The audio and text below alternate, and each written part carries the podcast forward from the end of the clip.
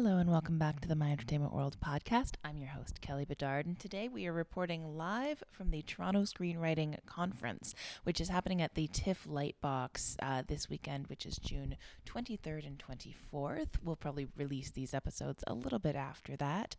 Um, so, what you're about to hear is an interview that I did sitting down with one of the keynote speakers of the Toronto Screenwriting Conference, Chip Johannessen, who is one of the writers on Homeland. He has an extensive uh, resume working in television writing, dating all the way back to getting his start on 90210. Um, so enjoy the interview, and I'll see you on the other side. Thanks for tuning in, guys. I kind of came to it as a failed guitarist. My rock band had broken up in New York. We'd just been offered a record contract, and our lead singer decided that pop music was evil, and she left for England the next day. So I was kind of a little bit at a loss about what to do, and I ended up. My wife to be was living in San Francisco. Her band had just fallen apart. My band had just fallen apart in New York, so we went to L.A. with no real plan. Honestly, it was just a neither of us had basically been there, and we thought it might be a, a good next place to live and all the people I knew from school. I was on this thing called the Harvard Lampoon. so everybody, Lampoon, every, yes. everybody was writing TV. It would never have occurred to me in a million years to write TV, except that just everybody else was doing it. And so I started um, doing what you did in those days, which is you write some spec scripts. And I got an assignment actually first on something called Married with Children, which was a half-hour comedy. It was a thing where there was a dog in the show and he became uh, it turned out he was a valuable stud dog but then he had sexual performance problems like his master so that was the episode that they bought and then i qu- pretty quickly realized i wanted to go into one hour and um, went from there um, so the Lampoon is famous for uh, fostering connections between TV people. Was there a particular person who like ushered you into the landscape from the Lampoon? There was somebody who nobody was doing hour. Everybody was doing half hour. So in that sense, it was not that useful. But the half hour episode I got was because a friend of mine, Kevin Curran, who died recently, was just really generous, and he made that thing. I came in with a pitch, and then he made it all work. Um, you mentioned that you didn't think of TV as a thing you thought of going into, um, but was there a show that was formative for you when you were a kid or when you were a young adult? We didn't really watch TV, and in fact, even like decades later, I'd be uh, pitching something at Fox, and they would go like, "You don't watch much TV, do you?" Because it was always somehow off. It, it didn't seem right. But um, once I got into it, and the idea that I was going to have to uh, know something about TV, there were things I liked. So, my first staff job was on 90210. Everybody was watching 30 something so I had to go back and watch, which was not easy in those days because it's not like everything was on demand. I had to go to like this little museum that had tapes, and you'd sit and watch them. And I realized there's this guy named Joe Dougherty who wrote all the best episodes, and so he was kind of inspiring to me. Um, on the the other show that a friend of mine who I've worked with over the years was on was uh, NYPD Blue, which was kind of the first show for me where I just wished it would go on longer. I really, really loved the f- first season of that. I kind of just watched the first season, but I just thought it was absolutely amazing, and it had a kind of reality principle to it. Like this is the way they really talk. This is the way they really do stuff. That that was extraordinary, and that I think had a big impression because that's kind of my obsession today. Um, well, speaking of, you started with 90210 and then you did a bunch of different genres over the course of your entire career. Um, is there a sort of style or world that really uh, suits your personality or your perspective the best? Well, I don't. I have no particular interest in sci-fi stuff. I like it when I watch it, but it's not my specialty. But I kind of ended up in that a little bit because of uh, working on Millennium, and that was the first show I, I ran, and its its sister show was the much more popular X Files. I was in that space, and this kind of slightly speculative fiction. Um, I've done a lot of work in. I like that, but I don't have, I don't know the genre that well, quite honestly. Mm. Well, and the job of showrunner has is so much broader than just writing for television. You're also sort of running the business of the show. Can you tell us a little bit about making that transition to that role? Well, you know, first of all, on Homeland, I'm not running that. Alex Gansa is, so I get kind of the pleasure of doing a, a, a, huge amount of the heavy lifting in terms of the story stuff goes, and then I don't have to deal with some of that stuff.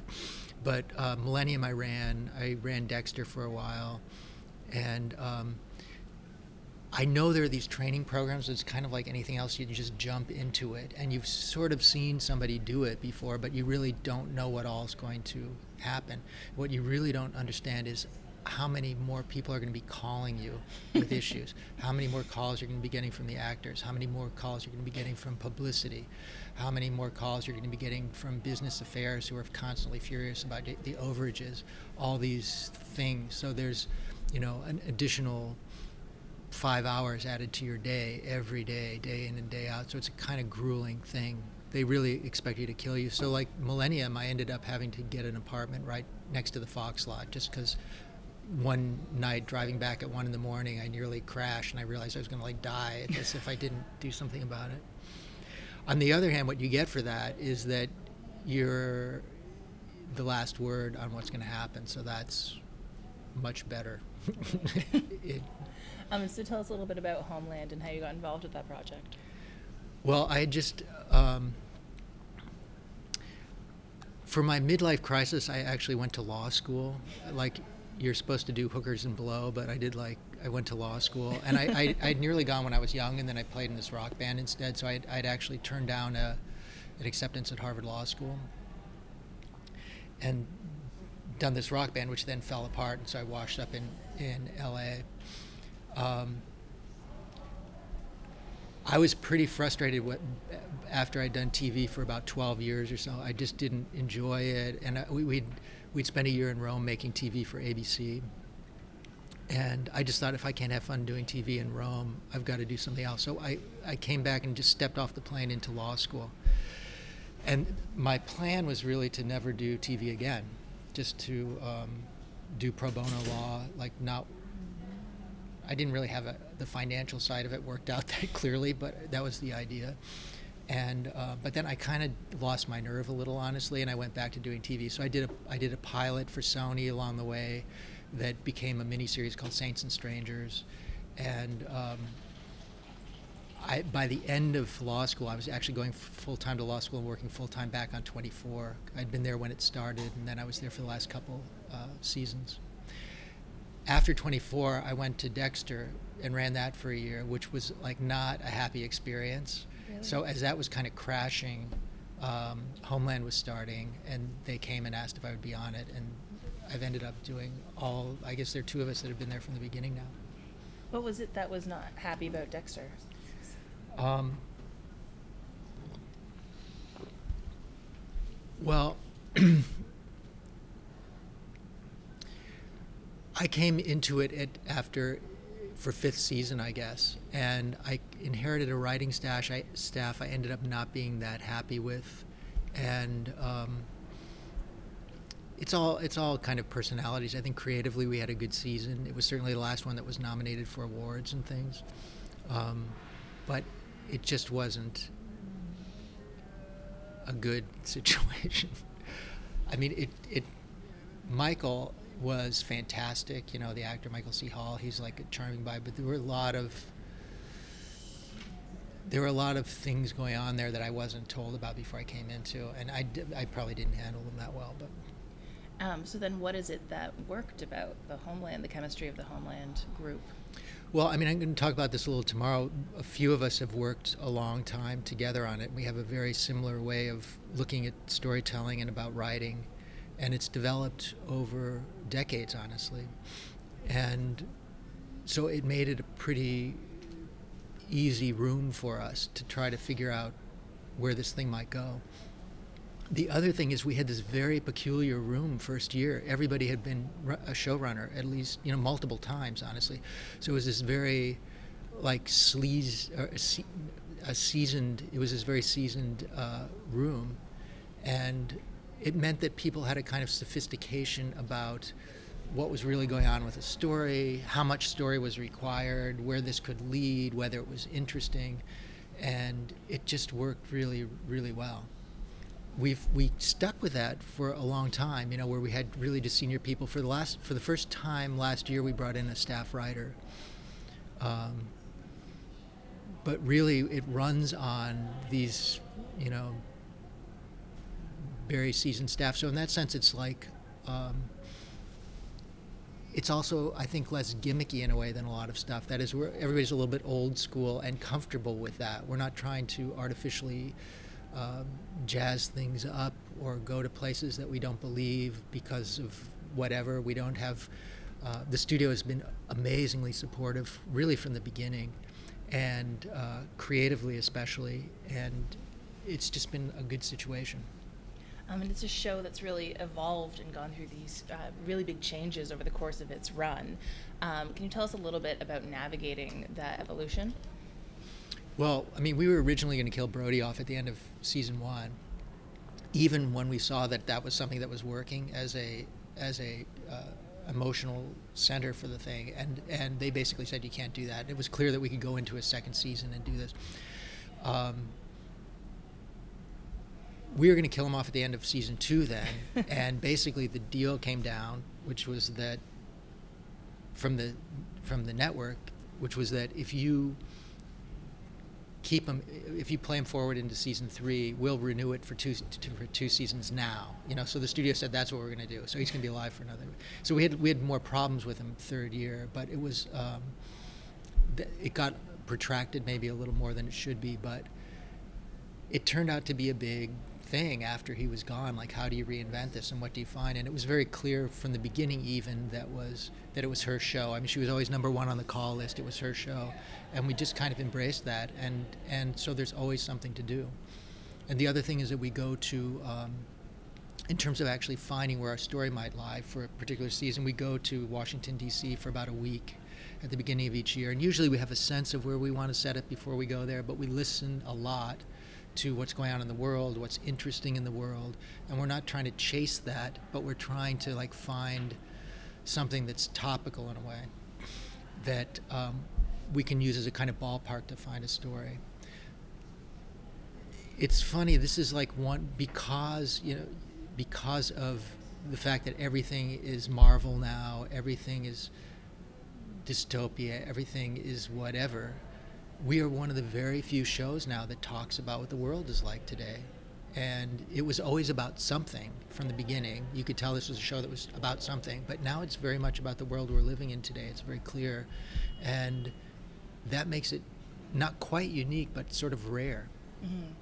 Well, and it is about the world in which we live today, but it started in 2011, which was a very different world in a lot of ways. Um, can you tell us a little bit about navigating the political climate as it shifts in the real world and then reflecting that in the show?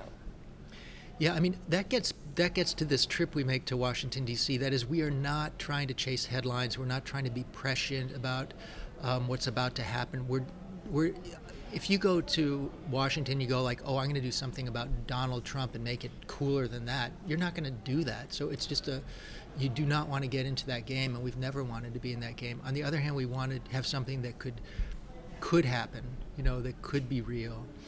Um, and so we haven't really had the problem of navigating changes in administration. The, the sort of ebb and flow of things that we deal with is happening on a little longer time scale. That is, we're not trying to figure out what's going to happen next week. We're just kind of going like, compared to 10 years ago, what's going on now. Right. And have you felt that uh, fan reactions to the show shift at all as the political climate gets maybe a little bit tenser? I think we benefited from that this last year. I think people were looking for places to go where they would find um, some rationality, some something tr- halfway truthful, some kind of honest debate, and I think people were grateful for Homeland when it came back because it was it's definitely in that. It tries to be in that realm. Mm-hmm. When you mentioned Claire Danes and how from the very beginning it was clear that it was her show, um, she's a, uh, an executive producer on the show as well. Can you tell us a little bit about working with her and how that collaboration works and how it's affected the show?